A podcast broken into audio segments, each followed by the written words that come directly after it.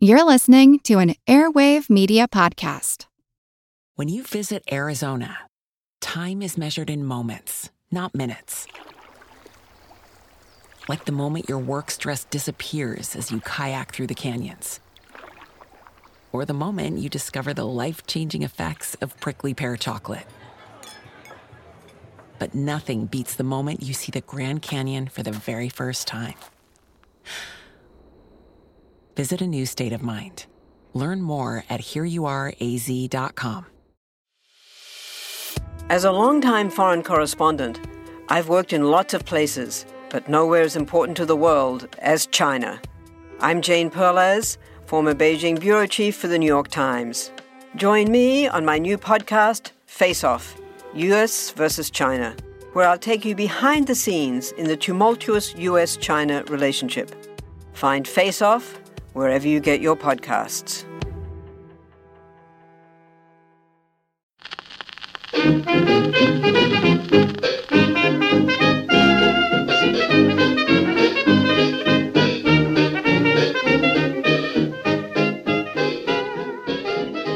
Hi, everybody, and welcome to Who Did What Now, the history podcast that's not your history class, with me, your host, Katie Charlwood, history harlot and reader of books. Now, before we get into this episode, I would just like to say to, you know, all of the people who have issues with language and my language specifically, this is not your history class. There are a bunch of other history podcasts which have a lot, you know, neater language than mine. And if you don't like words like piss, fuck, or bollocks, probably best you bugger off now, right? Because this is just how it is. You don't like it? That is up to you. For everyone else, hey, did you miss me? I know it's been so long since the last episode. What happened? I went to Kansas. Well, I actually went to New Jersey first, and a wonderful history teacher took me down to the the boardwalk. So I actually met a professor and then a teacher. So I, because my fans are history people, which is super fun. So, uh, professionals. So I went down to the Jersey boardwalk and it was really nice.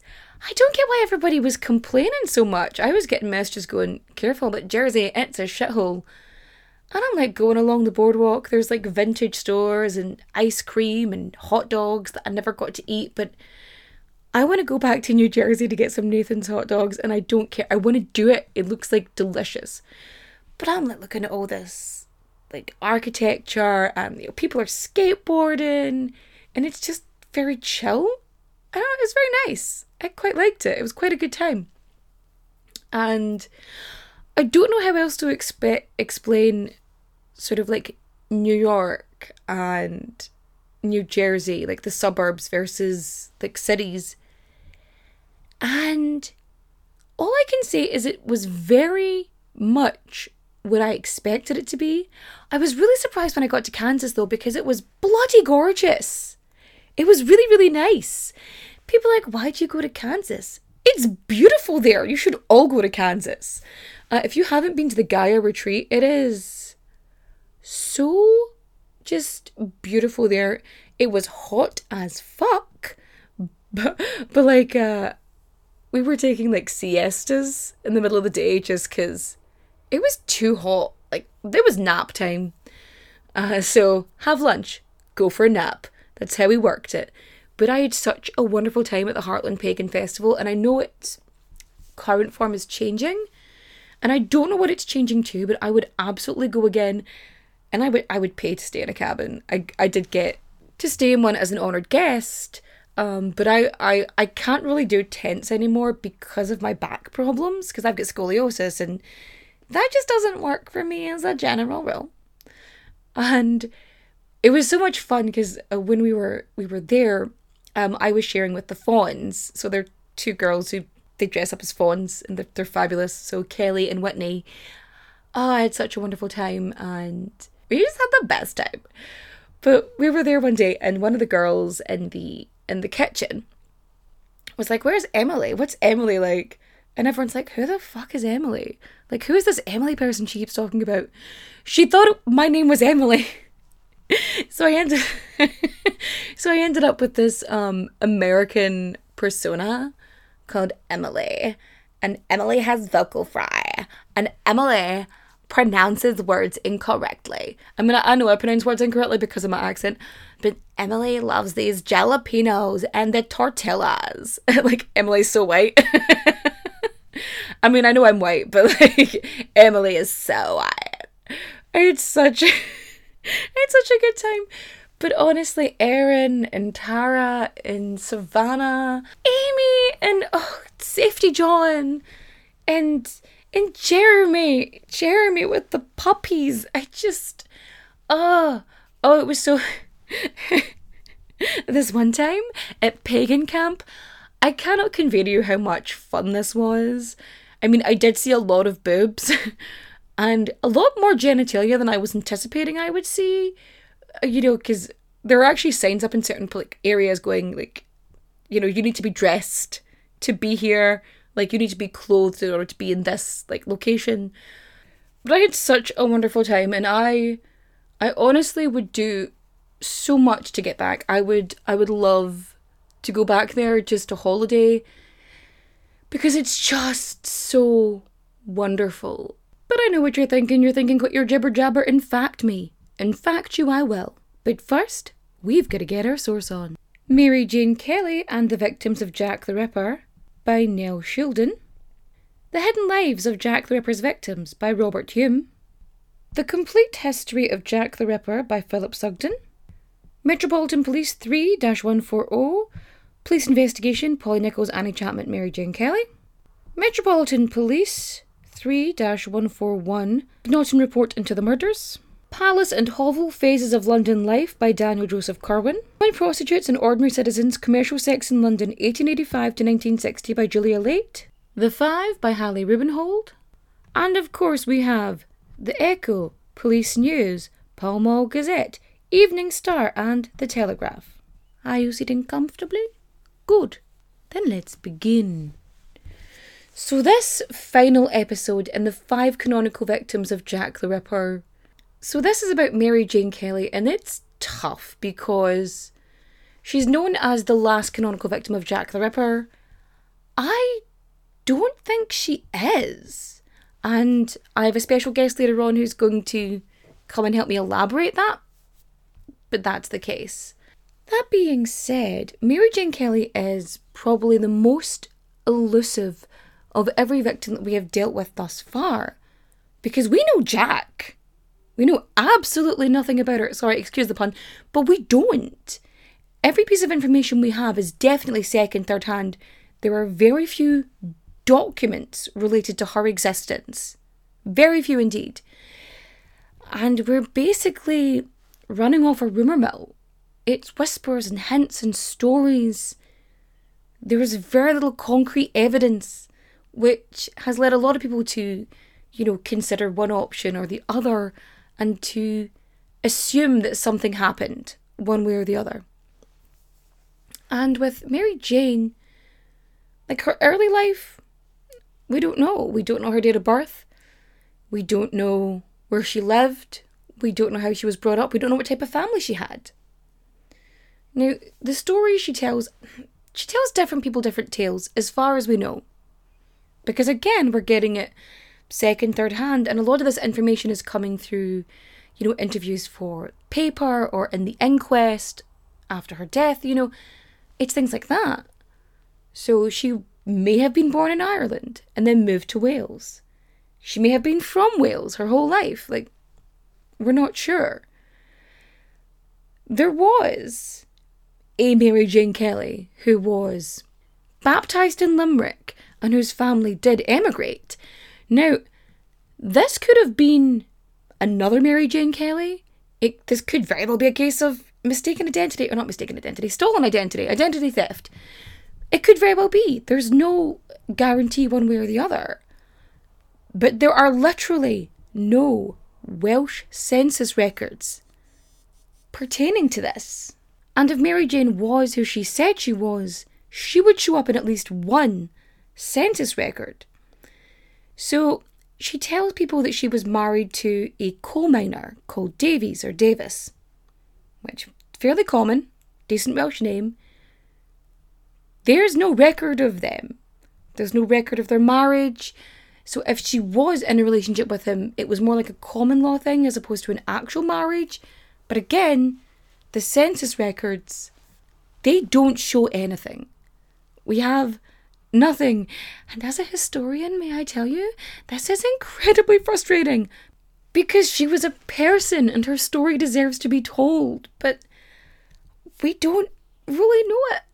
Uh, maybe she didn't want anybody to know it, and then, in which case, it's none of her bloody business, is it? Now, whether she was with Davies or wasn't with Davies, whether they split up or he died or whatever happened, because apparently it was like she was like 16, so she says when she married him, and then after this, she ends up moving to London. Now, although our information is very much second, third hand, we can use this a wee bit to get a wee grasp of what Mary Jane was like. I mean, we know that probably her name wasn't Mary Jane, and she probably didn't come from Ireland. So, when she arrives in London in 1883, there are a few things that we get from her. She's well educated, she can read, she is articulate, and she can draw. Now, she's noted as being a you know a good artist that she can draw quite well. Now, I mean, this could have been a talent that she picked up, you know, here and there, but in girls' schools, drawing was something that was that was very much put forward. So if she was, you know, from a wealthier area and from a wealthy school, chances are she would have had art lessons. She would have had that. Because of the way that she talked about the places that she had lived, we can we can surmise that she did live in Cardiff before she lived in London. And she does tell uh, one of her lovers that that she had a long stay in a hospital in Wales. Now, if she was in a public hospital, a public funded hospital, we would have a record of where she'd been, especially if she was under her, her own name, if Mary Jane was her name. But this isn't there. So either she was there under an assumed name, or there was the possibility she was put into a asylum. I know, terms, but that's kind of what happened when wealthier girls ended up in, you know, situations out of wedlock. So if she had been pregnant and given birth in one of these institutions, she very well could have been from an upper class family who hid that, but the shame of that, for whatever reason, meant that she couldn't go back because of their particular perceptions on purity and womanhood and everything like that in the era, she would have been shamed. And so going back to her family may not have been an option for her. And so going to the place where there's a lot of people and a lot more opportunities, she ends up in London. Now, one thing people say about her is, apart from the fact that she's meant to be beautiful, she's quite young, so she's younger than everyone else we've dealt with so far, she's meant to be in her 20s. And she's got perhaps auburn hair. There is stories of it being dyed with henna, but we're not entirely sure about that. But she's pretty, she's young, and she doesn't really have an accent. Now, in order to not have an accent, that has to be like pushed out of you. You have to be trained not to have an accent. So, I don't know if you've ever noticed this, but you get a lot of people who would be like, I don't really have an accent. Like in Scotland for years, people would say, I didn't have an accent, but you hear it. And a good friend of mine actually commented on, on my voice the other day, and he was like, Yeah, your accent just flipped in the middle of a conversation. I'm like, yeah, I, I do that. So sometimes it'll become more Scottish and sometimes it becomes a little bit more Irish, just depending on location and and what I'm talking about and everything. It's I didn't realize I did it for so long, but I do it. But yeah, uh, so if if she grew up in England and had elocution lessons, there was every possibility that she would you know, not have an accent. I'm not saying I had elocution lessons, by the way. I was just told to speak properly. My grand, her family's from the Highlands, and yeah, this is kind of how things end up. But yeah, with Mary Jane, she was, how would I put this? Well spoken. And no one ever assumed she was any other nationality. And they wouldn't even consider it. Like, it wasn't a possibility to them until she told them. Like, she would tell people she was Irish, she was Welsh. But she didn't have an accent. Like, she didn't have anything, like any lilts or anything that related to that. Uh, you'll see a lot of like movies and stuff and documentaries is when they when they you know do portray her, they always give her this kind of fake Irish accent, and it's always weird. But yeah, elocution is always one option, but there's always the possibility that because accents, especially in the UK, they're incredibly regional, so she could have just hidden it, disguised it, but again, she would need to be. I'm not saying she would need to be of a certain class to do that, but in order to pronounce things a certain way and not fall into certain colloquial habits, she would have to know how to do that. So there's always the possibility that she was from a wealthier family from a certain area and, you know, either couldn't go back or didn't want information to go back to them. But again, this is all guesswork because we don't know. What we do know is that she arrived in London in 1883. So she somehow gets a job, um, you know, as a high-end sex worker under a madam in London, and these aren't easy positions to get. Being being a sex worker in these kind of areas up in like Haymarket and Piccadilly, Piccadilly, that's that's a sauce. Piccadilly. She would really need to have something special or some kind of in.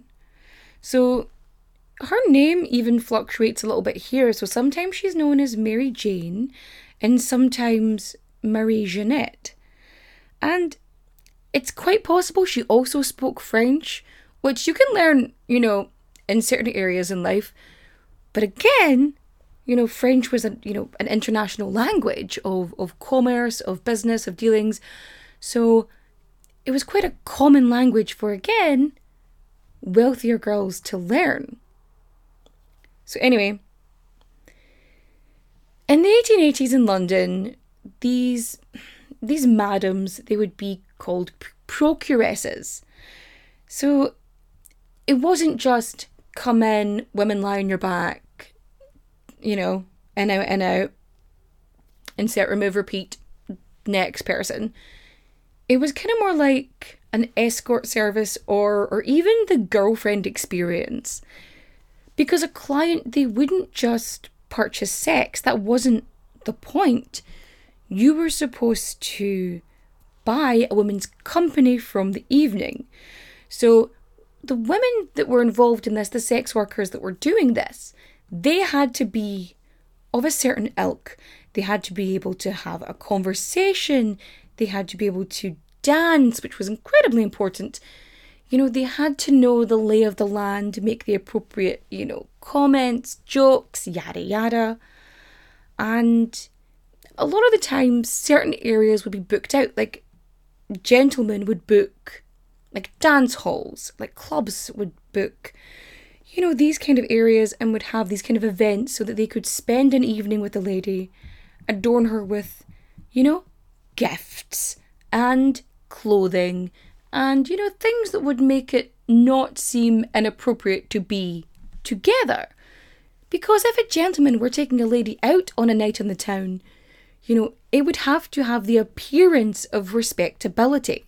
And Mary Kelly herself, she often referred to this as her career. Like she saw sex work as a career, whether she'd kind of leaned into its lot in life or whatever, that's what she did she was generally comfortable at this point, so she would have jewels and clothing, and she would be safe, you know, to a certain point.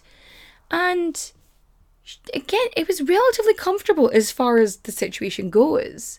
And although she wasn't like a courtesan who would have, you know, very select, like one or two clients, she probably had a few repeat customers, and that builds a level of trust and a level of intimacy. Now, she ends up leaving her madam's house, the brothel, whatever you want to call it, and she ends up leaving. Now, she does say that she goes to Paris, didn't like it, and comes back. We don't know if this is correct. We don't know if she actually went to France. We don't know what happened there or why she left. There's, you know, theories that she was trafficked. There's theories that uh, she went there with a gentleman who promised her the world and Mary Jane Kelly's personality just made that dissolve. So there's the the concept which did happen, you know, well-to-do escorts, sex workers, they were trafficked to France because English ladies were fun. It was a fad. It was, you know, the trendy thing. And so they would be taken and, you know, it, it would not be as pleasant a scenario as they had had before. I'm not saying the scenario before was pleasant by any means, but this was worse because, again, language barriers, unfamiliar locations, culture, etc. But then there's always the possibility that she went there with a man named, was it Craig? Craig? This dude, anyway. She goes over and, you know, she gambled, she was loud, she had no secrets, and he was more reserved. And so, although life in Paris should be kind of fun, especially for her in that era because of, of what Paris was then, you know, it was the place to be. I mean, it's still relatively the place to be, but it was just a very exciting, you know, place at that time. But for whatever reason, goes to France, comes back from France. And she doesn't go back to her original madam. We don't know why, were bridges burned, was. Did an incident occur? We don't know exactly why she left. Was the madam the very reason she was trafficked? Was the madam mad that she had left to, you know, start her life with this man and thus leaving her, you know, her clients without one of their favourite pets? Whom's to say? Yes, I know what I just said, but I am thinking of other perspectives, and even though it makes my skin crawl. So, for whatever reason, Mary Jane Kelly is now in Ratcliffe. So, the Ratcliffe Highway, it's in London, it's near the harbour, it's pretty busy, it's pretty crowded, there's always sailors and drunks, and you know, it's easy to hide there, but also it's pretty easy to earn there. At the very least, she'd always have a full belly and, you know, a good drink. Now, it's at this point that we know Mary Kelly was drinking. Whether she was drinking before and that had caused issues with her previous, you know, brothel, again, just a possibility. But there she is, she's in the Ratcliffe Highway, and she ends up renting this little brick cottage from this Dutch couple in like 1885. I say cottage, she basically rented a room in this brick house, right? And the owners, the original owner, her husband, used to rent it out to ladies of the night, you know, to use for their clientele. And when he died, you know, the widow was like, eh, why, why ruin a good thing? May as well, you know, keep earning her money. Now, Elizabeth, who she rented from, she wasn't like a madam or a procure, sorry, a procuress. She wasn't any of these things, right? She was just a woman who rented some rooms. And it was whoever rented those rooms, it was up to them to find their own clientele. And so that's what Mary Jane did. It was easier for her. She could, you know, be more careful about who she was dealing with. And she was safe. Now, for the most part, you know, generally, Mary Jane Kelly was quiet and kind when sober. But when she had a drink in her, when she had alcohol, she was loud, raucous. Again, she held no secrets. She gambled. She she was not she was not great to be around, and she caused so much trouble that she you know she basically gets evicted from this room. And after this, she moves into the boarding house next door. Now, it's not that Mary Jane was, you know, drinking to excess all the time. It's just that when she did drink, she's generally what I like to refer to as a grumpy goose. I don't know if you've ever met a goose in real life, but A, they are terrifying, and they they will come at you. They will come at you when threatened. Even when not threatened, sometimes they just like to chase you. But yeah, once she's got a drink in her, she's an angry goose. She's honking. So a year later, she meets Joseph Fleming. He is this 27 year old labourer, and he is apparently heads over heels over Mary Jane. And, you know, she seemed to care for him. They actually stay in contact for the rest of her life, but, you know, their relationship doesn't last too long. She moves in with him, you know, not that long after meeting him, so, I mean, it's some kind of stability. Which makes sense because, you know, she's dealt with enough. And living with a man, as we know, as we've said before in many of these episodes, is the most secure option. So she even talks about how fond she is of him, and she continues this for a long time. And so while she's living with him, she tries to quit, you know, sex work. She doesn't, you know, look for Johns or clients. But for whatever reason, she's forced to you know, go back into selling sex. Like she has to do it. Apparently, it's the, the only way of her earning. And the following year, she meets Joseph Barnett. Now, Joseph Barnett is one of our main sources of information about Mary Jane. Now, what she tells him and what she tells other people, it's information that we have to take with a pinch of salt. So she kind of settles down with Joseph number two, and they're together and they, they move here and there over the course of a few months. But then they end up getting the little one room building in Miller's Court. And that's like the spring of 88. So, you know, it, from 87 to 88. And they move in. But what's really strange about this is that the tenancy is in Mary Jane Kelly's name, not Joseph's. Which, to be honest, is really fucking weird for the era because, you know, you would expect it to be in the man's name, but it was in Mary Jane's. We don't know why. We probably will never know why, but we do know that fact. So in Miller's Court, Mary Jane would often talk to her neighbour. There was a young girl, and that's where we get another huge chunk of, you know, the information about her is what she tells this girl. And we hear about other girls coming up to her who are thinking about going into sex work, and she basically steers them away. She warns them against it, not because it's, you know, degrading or shameful or anything like that. It's because it's exhausting. Like she said herself, she was tired of it.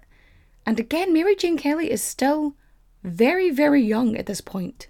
So life with Joseph Barnett isn't all, you know, peaches and cream because he loses his job, so he doesn't have an income and he can't get what he needs to get. And so they're forced to rely on her going back to her career and engaging in sex work. Now, can you imagine? This is a woman who's already said she's tired of it. She doesn't want to do it anymore. She doesn't want to have to sell her body. And circumstances have forced this upon her again.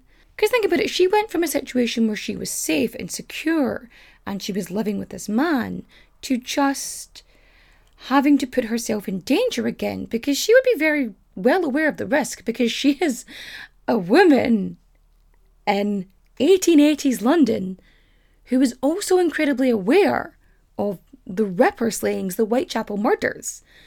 Like, she would have people tell her about them. And she was having to put herself in danger. Now, Barnett also wasn't happy because Mary Jane was letting women stay in Miller's Court. So instead of having them be out of the streets at night, she was letting people stay. Now, some people say that they were. But yeah, we don't have any definitive information on that. All we know is that she let women sleep in her house instead of having to be on the streets because she was afraid for them. So she was putting all this into play, and then Barnett, he just can't be dealing with it. There's a fight. They were always having fights, especially when they drank. And a window gets smashed. And the thing with this window is it gets like stuffed with like a rag or a cloth. It's just to keep to chill out because at this point it's not exactly the warmest time of year. But by offering her home to these women, she could very well have saved lives. Not just from, you know, the Whitechapel killer, but from the other dangers out on the streets. Yeah, Joseph wasn't super happy about this, but he couldn't really say anything because it was Mary Jane who had the roof over his head.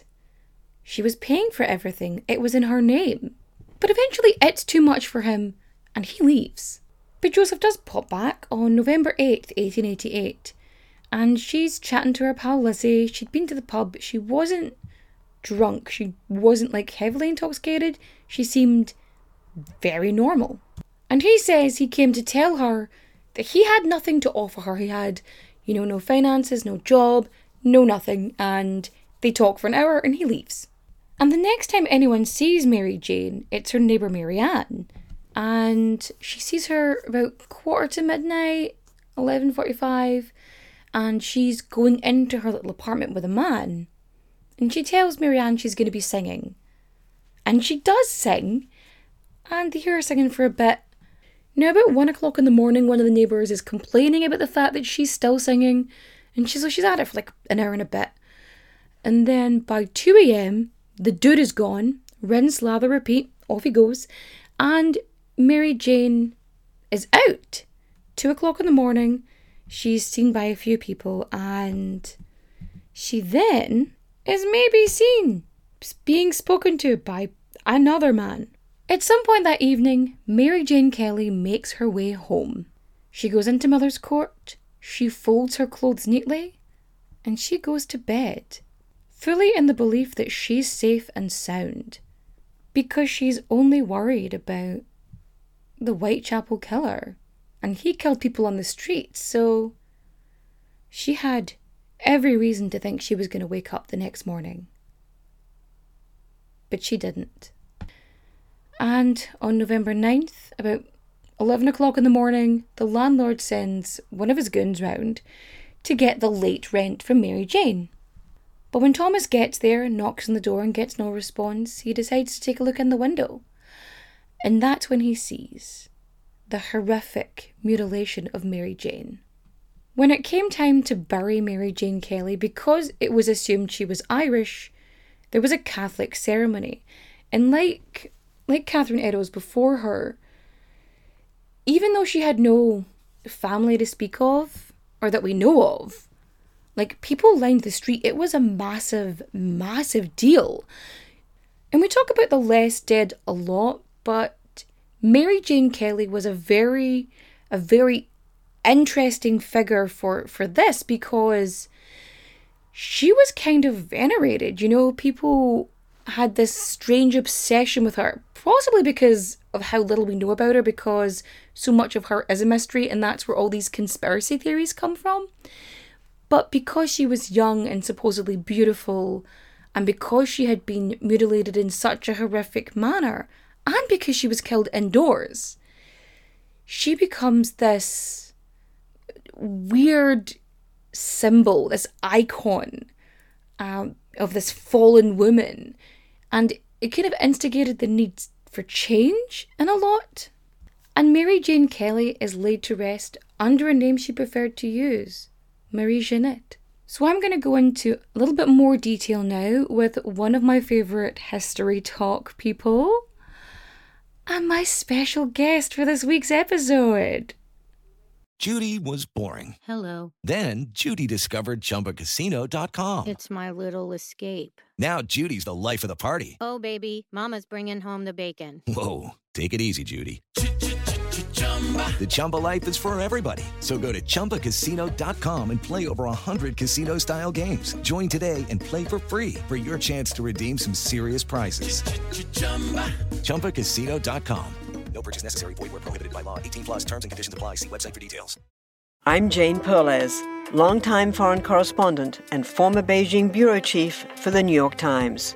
I've been a foreign correspondent in lots of places Somalia, Indonesia, Pakistan, but nowhere as important to the world as China. I mean, China is not dropping anti democratic paratroopers into Montana. But of course, we did see things like the weather balloon slash spy balloon riveting the whole country for a week. This is Face Off, an eight part series in which we'll take you behind the scenes to key moments in the tumultuous US China relationship. We'll speak with a diplomat, a spy, a tech reporter, a US admiral, even Yo Yo Ma. Plus, my pal and noted China historian Rana Mitter joins the conversation. We'll look at what's driving the two nations apart and explore whether anything can help bring them back together. Face Off launches April 9th. And now we have the host of the God's Favourites podcast and one of my first history talk friends, actually, Melissa. Hi, I'm glad to be here because we're going to talk some true crime. So I get to get my true crime fix in now. So we started off on TikTok as friends just because I was like, oh, she's got a history podcast and I have one, and we bonded over our love of, yeah, a lot of things, but specifically Jack the Ripper. And then we also have have a Titanic thing. It's at this point, it's my second profession is Titanic. do nothing but Titanic content for the entire month of April. So that's where my brain is. So it's going to be nice to have a little bit of um Jack the Ripper interlude here. We have very particular opinions about Mary Kelly. Indeed. So we we both know that Mary Jane Kelly is considered to be one of the what they call the canonical five. I love the term ripperologist. It's it's kind of funny to me. Ripperology. They they consider those five victims. Although I would say there are more than likely more than five. But you and I both think that Mary Jane Kelly is likely not part of that victimology, which is weird, I think, for some people, because they always consider her like the final death. I feel like either the Ripper was somehow stopped before Mary Jane Kelly or just disappeared because this it's not it's not the same killer it's not i i it's don't care who it doesn't add up none of it makes sense. Yeah, I think well, like when we both were talking about this previously, we both have this. It's it's clearly gut instinct because you know you can't prove anything with the Ripper crimes, but it doesn't feel like the same guy. It just doesn't because when you look at the crime scene photos and and please if you're going to google that don't do it at work and and just be prepared because mary jane kelly's photos are terrifying um, that whole crime scene is terrifying. But when you really think about the condition of the bodies of the other victims, now granted that was also escalating, mm-hmm. but Mary Jane Kelly's death was so brutal and so violent that it just doesn't match with what I think the Ripper was after, which there's also like the process killer who enjoys the process, but this is mm-hmm. just a person he was trying to, you know, cut open and get organs out. And that was more of the MO with the other victims, whereas Mary, Mary Jane was just uh, annihilated. And there's so much rage. When you look at the others, they're so clean. They are displayed. Like they are out in the open. Every single one, you know, was out there. They wanted to be seen. And this is hidden away in a house. Yeah, that's that's what always got me too because he was so clearly proud of what he was doing, even when he got interrupted. And that's what we think happened with the double event is that potentially the first killing was interrupted, or, or he ran after, mm-hmm. you know, the fourth victim, and he like an art project to him mm-hmm. more so than he. I don't think he got thrills out of the actual killing; it was the results. Mm-hmm. Mary Jane Kelly was annihilated and mutilated, and and her face was just gone like mm-hmm. it was a, the most violent crime ever. The arguments I've heard for her being canonical five is that, well, he just had more time. But the thing is, they were all public deaths, not private. Mm-hmm. This was hidden away. And then Mary, is, there's we don't know that much about Mary's early life or things about her. Doesn't make any sense that this is the same person. I just don't, I've never thought that. And what I found really, I'm skipping forward a little bit, yeah. but there's a murder in New York of Carrie Brown, and it happens in a hotel. And it's very similar to the murder of Mary Jane Kelly in a room. It's very violent, very aggressive. It is of a, of a sex worker. You know, it's a very particular type of MO. Whereas every single one of these Ripper slayings, anyone that's official, air quotes, there's just a careful, like, particularness about it There's something just very clean. Everything about it is putting it on display. When they, when they did it, they did it at night. They did it at a time where there wasn't really many people about, you know, walking the streets of Spitalfields or Whitechapel. Not at that time in the morning when there when these events would have happened. Between half one and three o'clock in the morning, which is roughly the sort of time frame when you look at it, nobody's around. You're lucky if the dock workers are even about. It's not as if he was gonna get disturbed. It's not as if he was looking for somewhere to go away and do it. He always just kind of found the women in these. It always seems to be in nooks and crannies, and then very much puts them on display. Look at what I did. See what I have done. He would put their their personal effects beside the body. He would lift the skirt up so everyone could see what a good job he'd done. Like he's like you said, he's proud of this. Why would he then go and hide away and close the door?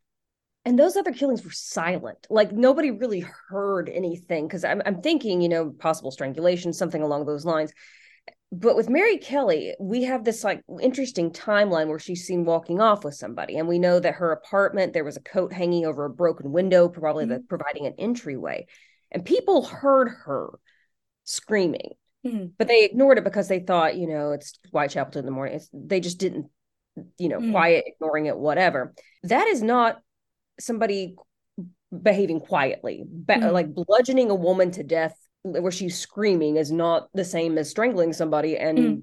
pulling out their reproductive organs. It's just not the same thing. So th- I'm I'm with you on the MO just does not match those other four killings, and I've always been bothered by this, and I don't know why. It's Not the rage. It's it's it's the fact that there's clearly anger behind it, and that's what always kind of bothered me about this specifically. Is there's definitely, it feels more personal. Generally, when there's that amount of violent rage with something like this, it is a very personal, personal attack. To stab that many times, to bludgeon that many times, like in the manner it happened, like you knew that person, you wanted to hurt them specifically. To me, that's what it feels like. It kind of feels like that to me too. And we do know that like Mary Kelly had a had a a person she was involved with. I won't say like a, a boyfriend husband, but they lived together. They had relationships, um, and she had been seen with him the night before, and they were always fighting and gotten tr- kicked out for of a, a flat that they were sharing together um, for like domestic violence and drinking. So he sees her the night before Mhm. she dies. And I'm always like, well, that feels kind of shady, but you know, and then Mm. also just the fact that she was also seen with a man who was finally dressed. There's there's there are so many contradictory reports about what Mary Jane Kelly was doing at night, and it just doesn't make any sense. And I know that people think that this is just an escalation of behavior, but it it's not escalation if the mode of killing Mhm. completely changes. It's just different. Yeah, it's it's not a step up. It's a complete shark jump. Escalating, you you know, it's the same but more. It's like you see that with the rest of the killings. It starts off with, you know, sliced open, bits are pulled out, and then it's sliced open, stabbed, more parts are pulled out, more personal effects are on display. Like it gets bigger, more grandiose, like every single time. But there's again, it's display. It's his art. Here is the extra I've done. Learning and getting that little bit more confident every single time. Again, it's meticulous. So when it comes to Mary Jane Kelly, it just feels like such a, it just feels off, which is very technical. it, it, so say there's no the forensic evidence from this case has you know very much long been destroyed and it, it's impossible to track it down unless there's a confession letter that comes out at some point.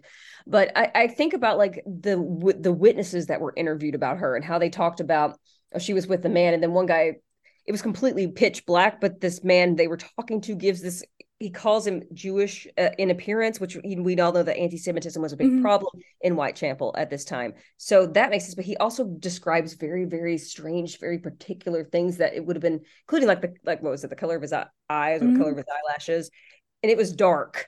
Mhm. It was pitch black. In the Like that, this is a smoggy London, like back street. It's a dodgy old work cottage. You're not going to see those details.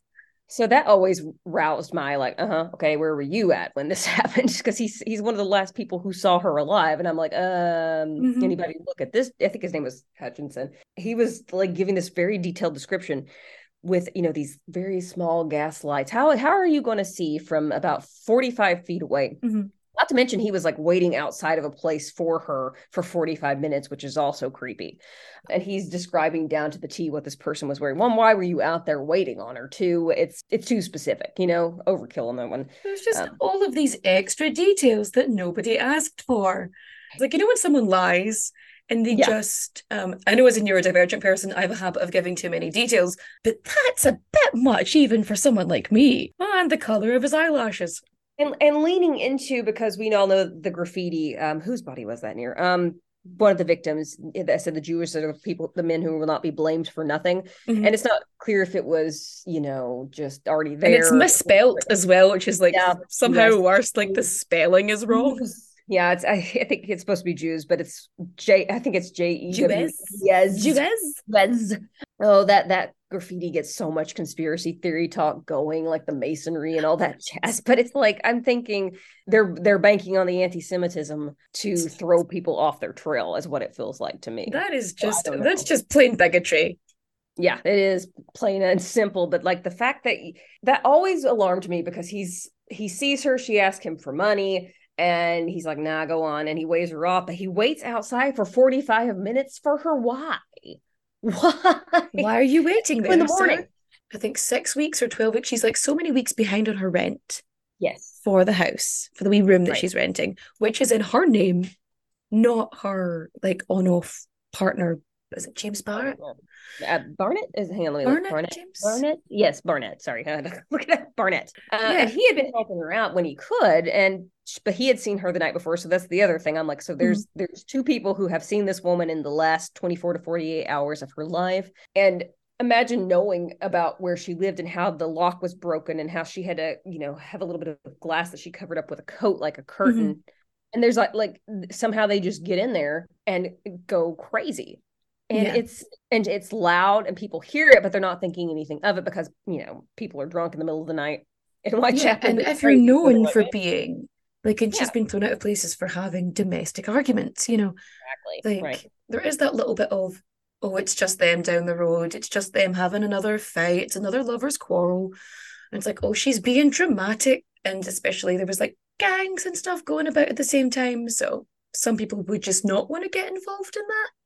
Yeah and i think you mean you're hearing people scream because there's a lot of crime and you you're used to it i don't think they're like if it's only like a scream and you hear a thud and you're like ah okay whatever and go back to sleep they're not Mhm. thinking about they're not going to that doesn't like i think of the roommate in this recent idaho killing who didn't think anything was amiss when she heard a thud he's Mhm. like oh it's a party house Yeah. some people are out here all the time. It's kind of the same thing. Just Mhm. like they're they're hearing screams and everything constantly around the clock, and they there wouldn't have been a reason to automatically assume that anything was amiss Mhm. in that regard. I know that's a lot of people are like, why did, why did nobody come help? Because that was just the East End. Yeah, that's just background noise. That's the white noise they went to sleep with. Oh, somebody's being punched and somebody's screaming. That is Whitechapel ASMR. Down in Miller's Court, like that's just how things were. I mean, when you think of who's all staying in those cottages and you know everything that's going on out with that, it's just noise. And then by what whatever stupid o'clock in the morning, you're going to have the warehouse workers and the dock workers bumbling about and going in anyway. You're going to hear them going past, like like you're going to have noise pretty consistently. It's going to be, you know, a surprise for there not to be any kind of happenings happening.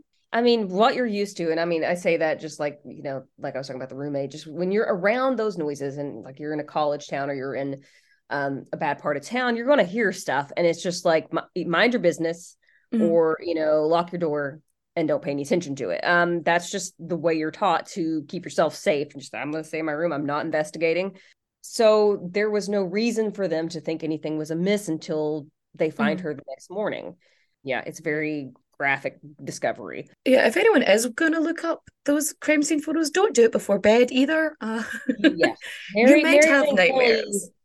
You uh, um Mary Jane had no face when this was over with. And I'm pretty sure now that having looked up these photos, I'm probably on some sort of government watch list at this point. I, I maintain I have I have somebody from the CIA and someone from like the MI5 just watching me because some of my search history is oh for sure. Uh, if my search history ever gets brought up for any reason, I'm a I'm a goner with some of the stuff I've looked up from history. But I remember the first time I saw this, and I was in my 20s. I was nauseous. I was just about to throw up because I have never seen anything, and they're not even. This is bad in black and white. This mm-hmm. is bad in black and white, which tells you that's bad when you can see how bad it is in a black and white photo. Mm. I mean, blood soaked room. This was. It feels personal and there's just bits of her are just hanging off. Like the way that her, I think, isn't it one of one of her joints is basically like you it's can, just held on by like a sinew or a tendon or something. It's very, it's and you look very aggressive. The, yeah, very aggressive, and you can see this the her eye sockets. Um, mm. Um, with the skull. You, are seeing her her skull because her mm-hmm. face is gone. It's one of the most graphic things I've ever seen. But th- to me, comparing that to anybody else in this, you know, canonical five, the group, mm-hmm. nothing like that. It's not a, he wasn't Jack the Smasher, he was Jack the Ripper. Yeah. And that always bothers me. And it's just because the other ones, he's not like destroying the face necessarily. Mm-hmm. He's not doing anything except, you know, disemboweling. It's um, the throat. And, the throat gets sliced. Yeah, they like they're, they take throat, so it's quiet, and then he kills them quickly. It's not it's a practical. Yeah, it's a practical, you know, process of let's let me kill you as quickly as possible so I can do what I want to do, which is take out your uterus or whatever. Mm-hmm. And versus Mary Jane, who is slashed. Yeah, she's she just pummeled. Slashed. Makes zero like, sense.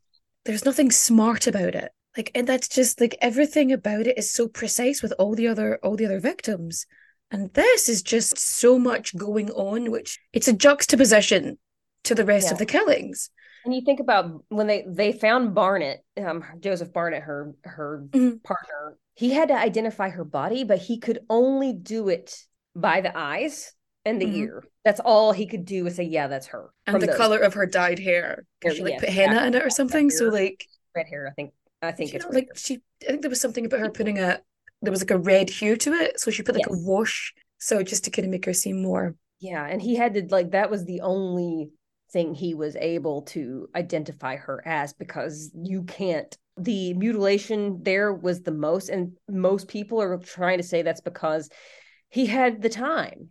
He had time. He's in a room where nobody is going to walk in. Then why wouldn't the mutilation be more careful? Yeah. Like if he had the time, why would he not have very carefully dissected her exactly. entire body in a very careful fashion? If if why didn't he take his time? If he had the time, why this is clearly rushed because yes. there's no way you stab somebody slowly like that. Not with the manner in which her face her face is, is gone. Yeah, that's gone. that always bothers me. It's just gone. There's and no the jaw face. is just sort of hanging. It's oh.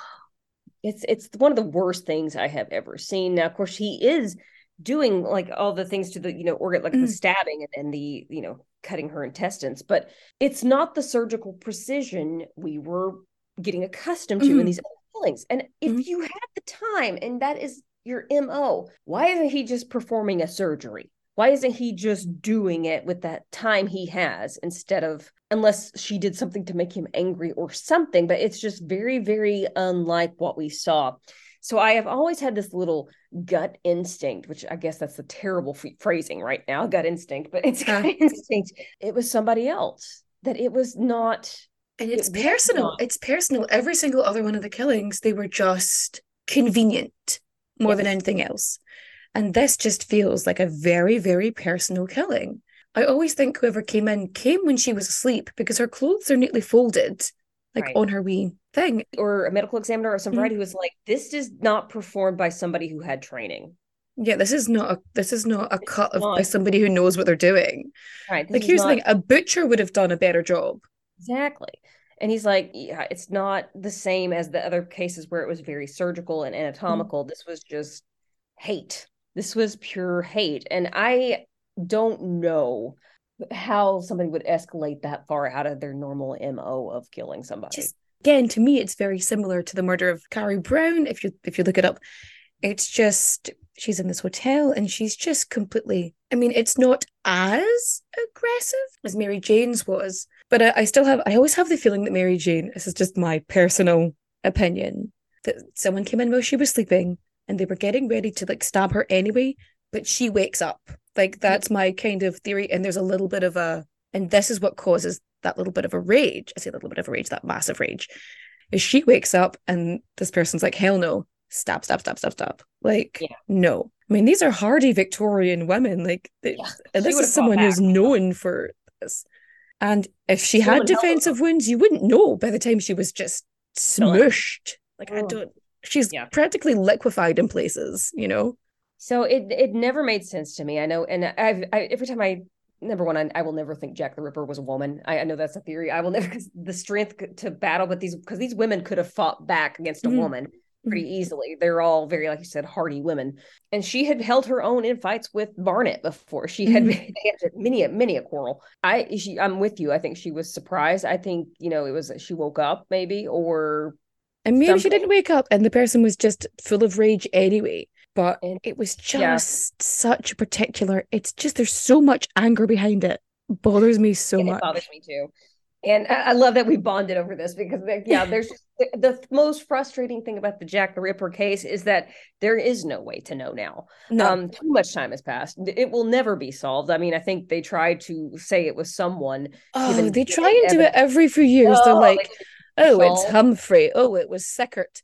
Oh, it's swear to God, if I have to hear another thing Okay. about Sickert, I swear to God. I kind of enjoyed the Sickert stuff, but it's, I don't think it's him. But No, I think it's because I was like, oh, this is interesting. And then it was like, this is the reason why. And I went, oh, this makes sense from like a criminal criminological perspective. And I'm like, this is great. But then it became like, this is definitely the thing. And then this is because of this scarf. And then the DNA is rare, except it wasn't rare. And it's just, it's not real and it's also degraded.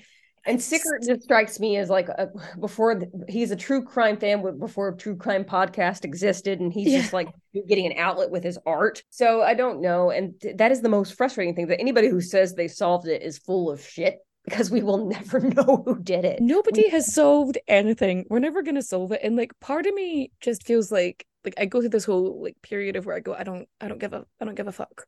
I don't, I don't care who he is at this point. I don't care. Like, I just get these stages where I'm just like, That's why when I did the series, I did a video on each woman because I'm like, look, we can talk about the suspects, but the Mhm. list of suspects is exponentially long. Mhm. And, uh, you know, it's a billion conspiracy theories out there on who it was. But the fact is that he, whoever it was, if it was more than one person, who it, it was five women who were just out and killed. And that's that's the story, not yeah. mysterious man with the hat. Yeah.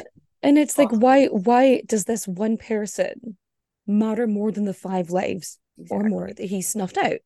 That's why that book, the, the book five is so the, the five is yeah, because you're you're talking about their lives and who they were. And Mary Kelly had this like fascinating background. I mean, we don't know a lo- everything about these women just because you know record keeping and you know their personal life, and a lot of it is anecdotal, so we can't really verify how much of it is true. But Mhm. she's one who actually she was like traveling around Europe. She she Mhm. When she worked as a sex worker, she was actually like at one point a very very high Yeah, it was very strange because she went from like this very high area and then ended up in Spitalfields. the alcoholism and the addiction that was there also play a huge Mhm. part of it. And that's that whole concept of the less dead, as they call it, which is the when you target people who are going to not be missed as much. It's what we see that today now with Mhm. Oh yeah, we still we see it everywhere. I mean, Yeah. that's where I don't know if you ever listened to the podcast The Fall Line. I, It's I have heard it's good. I haven't listened to it though. it it is very good and it's all to do with all of these people that have just basically fallen to the cracks in this in this area. And it's just one of those things that always and I'm more interested in those stories. and you see that with the like missing murdered indigenous women and two-spirit Mm. people in the united states and, and canada with the that that's those cases are not getting investigated the way they should so that is a lot of what you see here with mary jane kelly and these other and chapman all these women Mhm. Because they they were considered less dead Mhm. because of what they did for a living or their situ- I know I know there's some questioning of whether or not they were all sex workers or if it was just like a casual sex worker Mhm. thing trading favors and it shouldn't matter it's just that somebody was going around and preying on women that they thought and they got away with it and that's the Yeah. most infuriating part of the whole thing and while I, I i love listening to theories i think that that is the focus is that somebody just hated women and that should be the focus and we should be honoring them but that being said some of the conspiracy theories are insane and I'm like, Some of them, people so- one of them was like Queen Victoria did it, and I'm like, his grandson really? oh No, that- but that was my the worst one was like people like Queen Victoria actually did it herself. I was like, what what? Victoria wouldn't leave You leave her trying to tell me her really? You, you think No. somebody wouldn't have noticed her walking down the street? Really? Oh yes. I mean, oh, Your Majesty. Let me just no. I did love the um. Oh, the movie um, Murder by Decree with uh, Christopher Plummer, where that's he's Sherlock Holmes, and that's the theory that they're running with the the Mason, the Freemason stuff. ah It's yes. very entertaining, um, but that theory is so silly Mhm. to me. Um, number one, she would you know deny, deny, deny Yeah. any sort of you know relationship between a, a sex worker and her grandson, if that were the case. And two, it's just Mhm. the royals don't get their hands dirty. We know better. But also, there's like the the the H. H. Holmes theory, of him being one of the most prolific serial killers in America in history. Um, with his murder hotel, he's a fascinator too. There's a lot of rumors that it's him, but they have de- debunked that time and time again that Yeah. he was not. So you keep seeing this come up, and I'm just a like, poisoner. Like, it's this different mo as well. Like it's he's a different mo, and he was not killing for pleasure. He was killing to sell the skeletons to make money. Mhm. Terrifying that that was a thing in American history at all, but I mean, and it's just like, mm, let's dig up a grave or body snatching was a very lucrative business for H. H. Holmes, but he totally enjoyed the um, Mhm. torment. But I don't think it's the same thing at all. And you, H. H. Holmes, it's like Chapman as well, like the Lambeth poisoner. It's like, yeah, the poisoner isn't about to go gutting people. He's don't- a ripper. It's just not a ripper. It's not a ripper. I'm glad we have bonded over that specifically because I'm just like I thought I was the only one who thought that, and it's such a part of like Mary Jane Kelly is such a part of Ripper lore that some people are like hesitant to let it go. But I'm like, there's no, People get so mad about it when you challenge. You know, I hate. I actually hate the term ripperologist so much because because as someone who like when I was much younger, when I was like a teenager, I was like I wanted to be like a ripperologist because I loved like clearly I have issues because I have an obsession with historical true crime. Something's wrong in my noggin because I was just so into like ripperology. I was into the, everything about it was just fascinating. Again, a lot of it is because it's unsolved, you know, and it, there's so many theories and there's so many options, and you know all these other factors come into it. And I was kind of obsessed. I say kind of. I was, in fact, obsessed. My father bought me a book a case book of Jack the Ripper. It had like I'm photos sorry, a inside. kid's, a kid's book of Jack the Ripper. No, no, no, no, no, no. My father bought me at 12 years old an adult book with pictures Oh, it was an adult book. I thought somebody out there was making a children's book about Jack the Ripper. I was like, what is that? Could you imagine I would read like that. Oh my god. Little Ripper in Whitechapel? it's like a golden book. That would be this isn't Oh, my no. knife. It's too shiny. too shiny. Let me get it all bloody. And All those little touch Oh books that you go in. This isn't my knife. Not with the it's too rough. I think we may be onto something. If it doesn't exist, we should write it. I mean, they have a we have come up with a great children's book. Let me tell you, Penguin It- Random House about they have it. a Donner. They have a Donner party. You know, full out cannibalism children's book. One of my Mm. friends showed it to me, and I was like, "That's actually brilliant." The Donner party. They how to have a good time. You know, I think that this is one of those things that all women get into, not because of Mhm. the violence toward the women, but because they're like they they're so obsessed with the story and like why I don't I don't even know exactly why, but I feel like we all are like protective of these victims when we look back Mhm. at it now. We're like the, you know, with, the older we get, the more we realize that that is the focus and not this Yeah. and we have given a moniker Mhm. he's got good branding and that's about but really other than that you know he may have still been operating somewhere else he may have done it but we we will never know and we'll never know like uh, because violence against women then and who knows even now like it was never seen as a big deal. So when he escalated to the point of of the first canonical victim we have no idea who came before. Right. Like the worst thing is about the ripper slayings is that they're not even they, they weren't even the only ones happening in london at the time. You had the torso murders you had the west ham vanishings you know you had all of these different like killers running at the same time. Like the current place where scotland yard is now they found a torso there. Like it's an Which, yeah, unsolved and you can see it on the jack the ripper walking tour. Take you right there, there. And here was a body right there. And uh, you know parts of part- it. Yeah part of me felt like uh, i should be ashamed of that but it was actually very interesting. But yeah we walked right by the new scotland yard. They're like, oh and there's a torso there. Oh wonderful. Thank you. Uh, not related, but Yeah, Same- so like there was like even then several killers were running at the same time. It's not wasn't you. You just had No. better publicity and the penny So why the do, penny why do were you think why do you think that Jack is the one that everybody's focused on? Just the mist. I don't. I can't I could never really put a good answer to that myself. It's a very strange thing. I think any any sort of unsolved crime people obsess over because every everybody wants an answer. Like it's a it's a very human thing to want to resolve something, to have the information, to find out who did it. And I think some people are just so determined to be the person who figures it out as well. yeah. A lot of think- men, yeah, especially, I've noticed. Oh, it's always men. they think they know. They think they know, and it would not hold up in a court. Mm. With what's the evidence? I mean, the forensic evidence long gone. A lot of it is, you know, no eyewitnesses. There's no DNA on bodies. We're not going to be exhuming any of these victims. And I'd say most of them weren't even very well preserved in terms of being, you know, Yeah. uh, preserved by the funeral director because we you're not going to see that. You're just not going to see that. This they would have been buried. They're Mhm. I'd, that forensic evidence is gone. You cannot prove this, and it's fine to theorize, but a lot of times it just gets to the point where people are so passionate that they're correct that it makes me crazy. I'm like, you're not. We don't know. We will just never know. But that's not the point. yeah and then you've got the people who refuse to hear anything out with their their belief system at all huh i wonder what that sounds like but you know they're just so they're just so it's like a horse with the blinkers on they're staring down this road they're not seeing anything either side doesn't matter what's coming in there's no peripheral there and they're just so determined There seems to be a personality type where they're like, "Eh, my theory is right, and they stay so gung ho to that theory that that becomes their personality, like the Kaminsky people with the shawl. And I'm like, oh You mean there was DNA on the shawl of a sex worker? Well, I'll be damned. oh what What? really Yeah, oh my like- god. Oh, kill her. Yeah, no, it's just uh I find that ripperologists specifically do not care about the women. no, they don't. They don't care about it's like they don't care about what caused them to be there or why they were in there at the time and what led to their deaths. Or, you know, the fact that they were actual human beings with thoughts and emotions and families and everything else that went with that. One of my favorite podcasts, I think you know this about me, is Last Podcast on the Left, and they did a fantastic Jack the Ripper series. And Mhm. I really appreciate it because it's one of the first time I've ever heard men doing this story where they they acknowledge that this was the less dead in in action at that principle of they were sex workers, so people didn't care as much. But then they also focused a lot Mhm. of information coming about these women. And I think Mhm. that's the most important thing to do because at the end of the day, it doesn't matter who did it. That guy's a piece of garbage.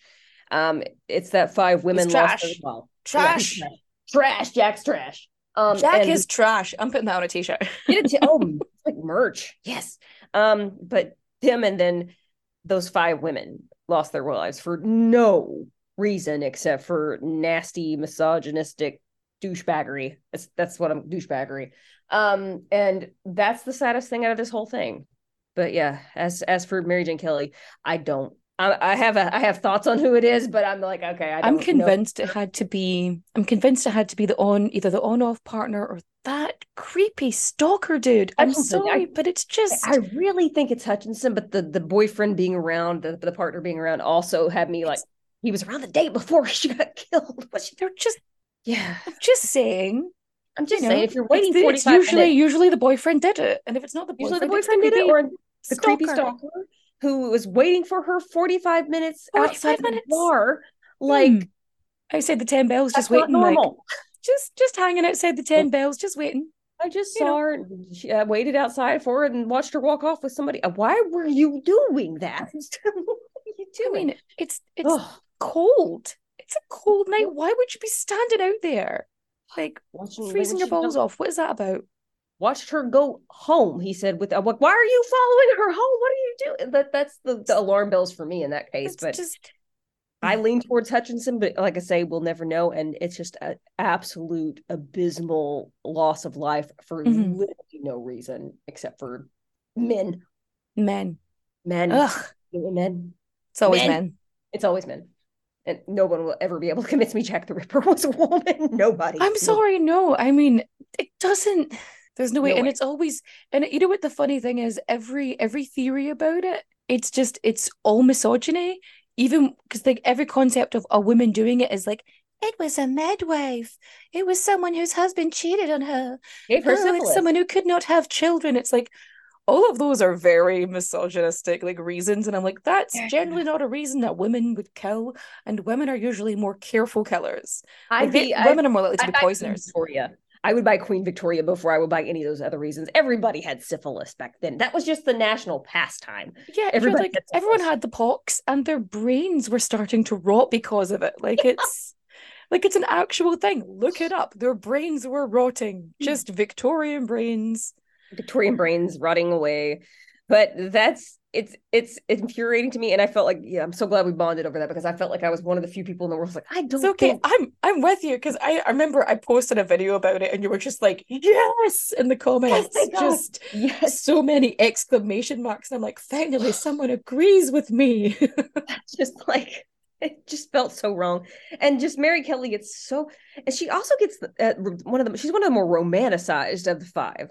Um, because Mhm. she's she's the star of all the conspiracy theories because she was very beautiful apparently and very just a more fitting victim so she gets put into these well, conspiracy she was the theories. youngest, wasn't she? she was the youngest and she was apparently She very i mean she was a high class sex worker you know a Mhm. higher level upper echelon sex worker in france for where she where she changed her name to marie jeanette which i was like okay uh, I you- mean, I get it. I right, I like it. it. I I like it. It's Also, yes.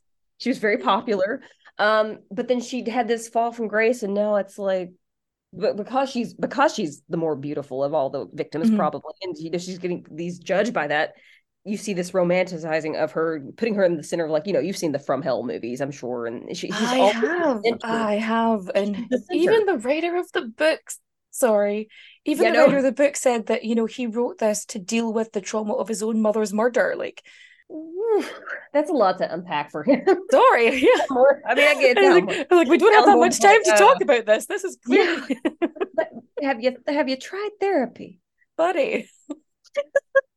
i love Alan Moore, but i'm like oh dear Instead of maybe romanticizing the I- you know- of women, have you considered therapy? therapy. the answer is usually no, they haven't. But it's let me just let No. me just drag down the legacy of another woman, romanticize this beyond compare to, to the point where she's clearly part of a conspiracy theory because there's no other reason Mhm. she would feel not like domestic violence or just sexual violence and sadism. It's just Not as if this happened, you know, for literal centuries. I mean, obviously millennia, but like really, I mean, even like even when you got like the Yorkshire Ripper slayings and Oh things my like that, which happened, and the blackout killer, and it's consistent. It's not as if it stopped. These crimes keep happening. It's just tell as old as time. And at the end of the day, it's the women. That's the story. They had they lost their lives for literally no reason other than whatever pleasure Because this- men wanted to hurt them. Yeah. yeah they want to hurt them and they thought because of who they are but i think it's just important for history creators when we're talking about it not just and and ripperologists if they're listening listen to me If you Um, are listening and you aren't you sending me death threats, yeah right if you're not going to leave mean tiktok comments I Just- mean, that's the, that should be the focus that should always be the Mhm. focus for those five women and i was so grateful when that book came out the five that I, I was like thank god because now that's what we should be focusing on Yeah, I, I I'm always I, there was a turning point for me. I don't know when it was, and it was because I do follow a lot of a lot of historical true crime specifically. I find it easier to digest in a way. I think just because it is so far back and because history is kind of my thing. Uh, it's very much we should always see crime as victim first, like Mhm. victim first, perpetrator second. Although sometimes that's the same person. The victim and the perpetrator are the same person, which is another whole thing to deal with. yeah switch it around role reversal Which is, um, as I like to call it, women who poisoned their husbands at the turn of the century. they tend to be both victims and perpetrators. Hmm. There's usually a reason they gave him arsenic. Yeah, so it, that's that's the only thing I have ever taken away from this. Not that because at the end of the day, it does not matter who Jack the Ripper was. He is pathetic, and we should not. I think it's fine to theorize. I think it's fine, but that should never, never, never be the focus of this entire thing. hmm The focus should be the women. And don't look up those pictures at work. Not at work, uh, not on a shared computer. Yeah, Um, not It's anywhere where you're being um surveyed in any way because No. that's not before bed.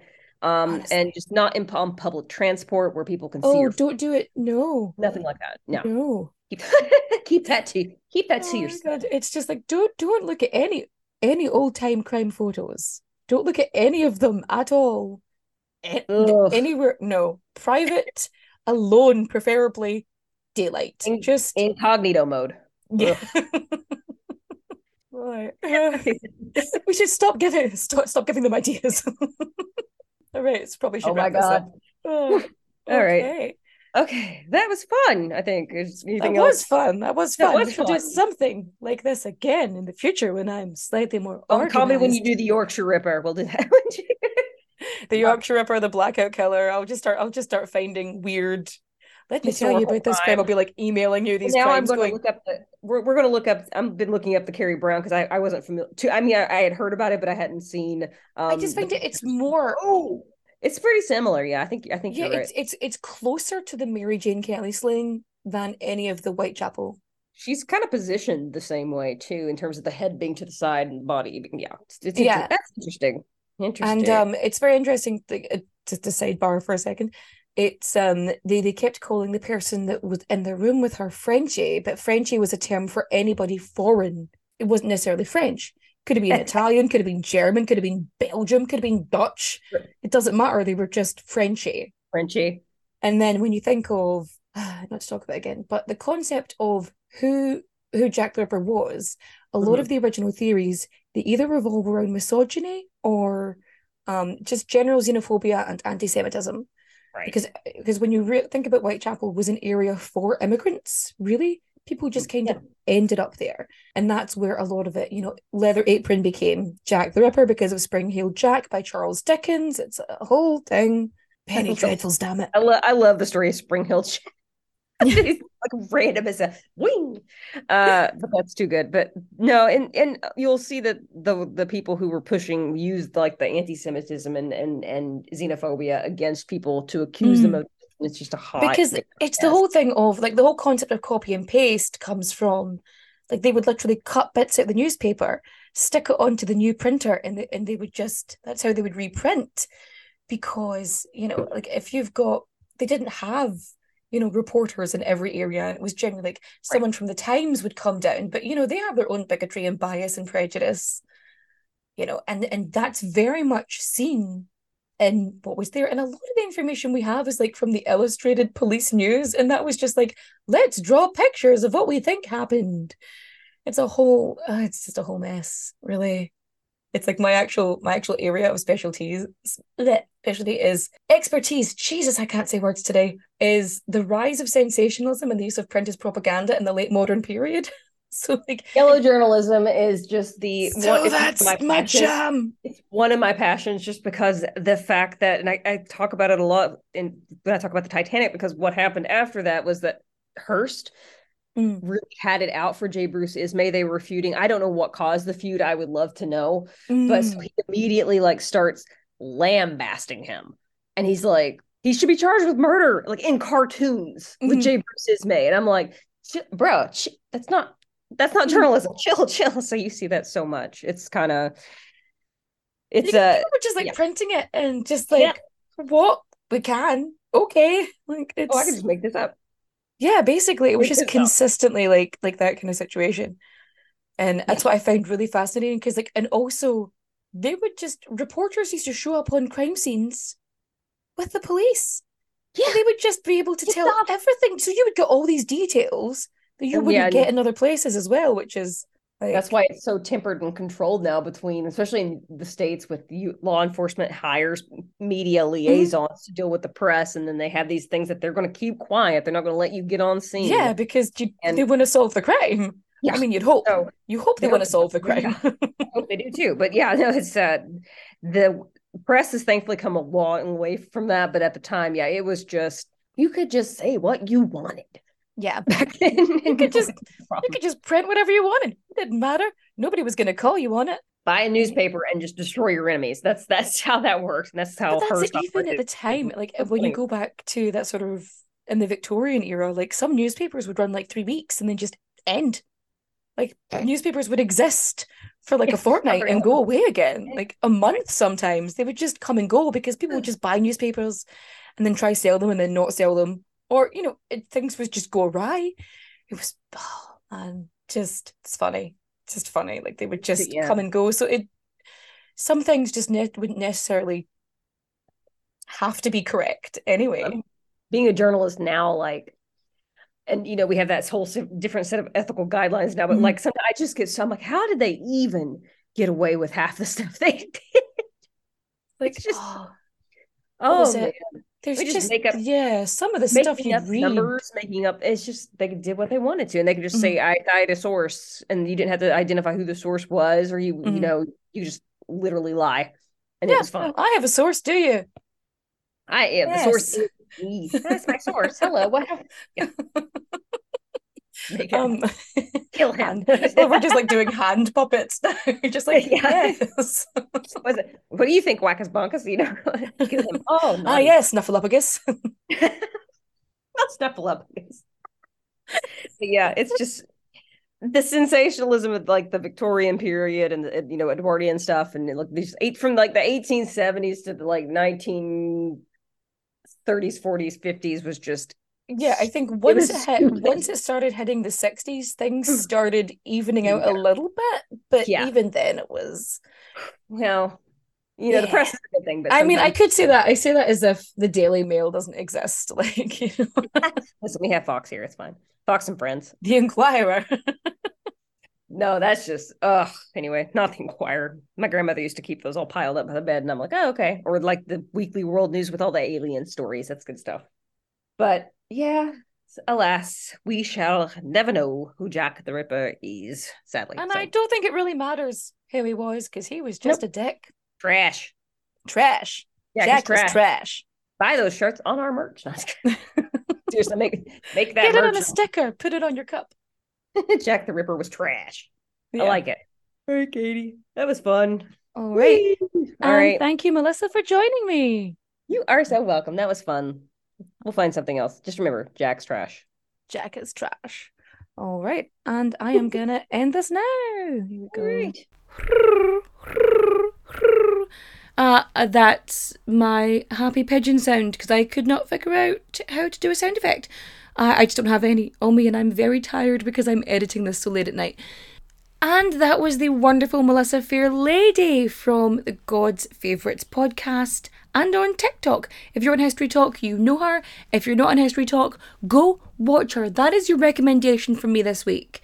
Watch her TikToks and her Instagram and listen to her podcast. It's fantastic. So, what I am going to say though, before we end this episode, is I want to talk about one, apologise if the sound quality is poor because this is my first time doing a two person thing and trying to edit on my end. So, hmm And secondly, although we don't know Mary Jane Kelly's, I don't know, history, her real life, her her real name, because all the clues point to the fact that we don't. However, we can at least take solace in the fact that whomever the Whitechapel killer was, whoever Jack may be, as someone called Jackass the Ripper. Here's the thing about Jackass the Ripper is that we don't know his real name. Whatever he was trying to do, whatever he was trying to prove, whatever innate hatred he had that he was trying to push out in the world, his name is not known. The man wielding the knife? We don't know who that is. And frankly, I think we shouldn't find out because I don't think it matters. I don't think he deserves to have his name known, whether in infamy or not. And at the end of the day, whoever did kill Mary Jane and these other women, whether they were the same person, which I doubt, or multiple people, which I genuinely believe, then they are sad, pathetic men who hate women.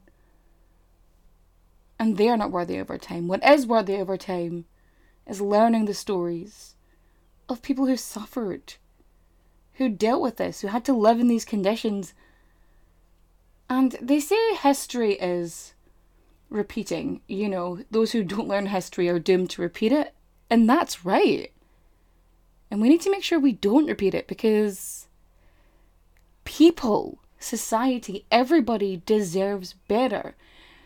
The marginalized on the fringes of society, people who are pushed down, minorities, they deserve better. And if you don't believe that, you are part of the problem. Now go listen to Melissa and her amazing stuff. I'm gonna go now because it's very late and I need to get to sleep because I need to edit this and it's so, so long. But I am going to say adios, au revoir, auf Wiedersehen, my friends. Bye bye.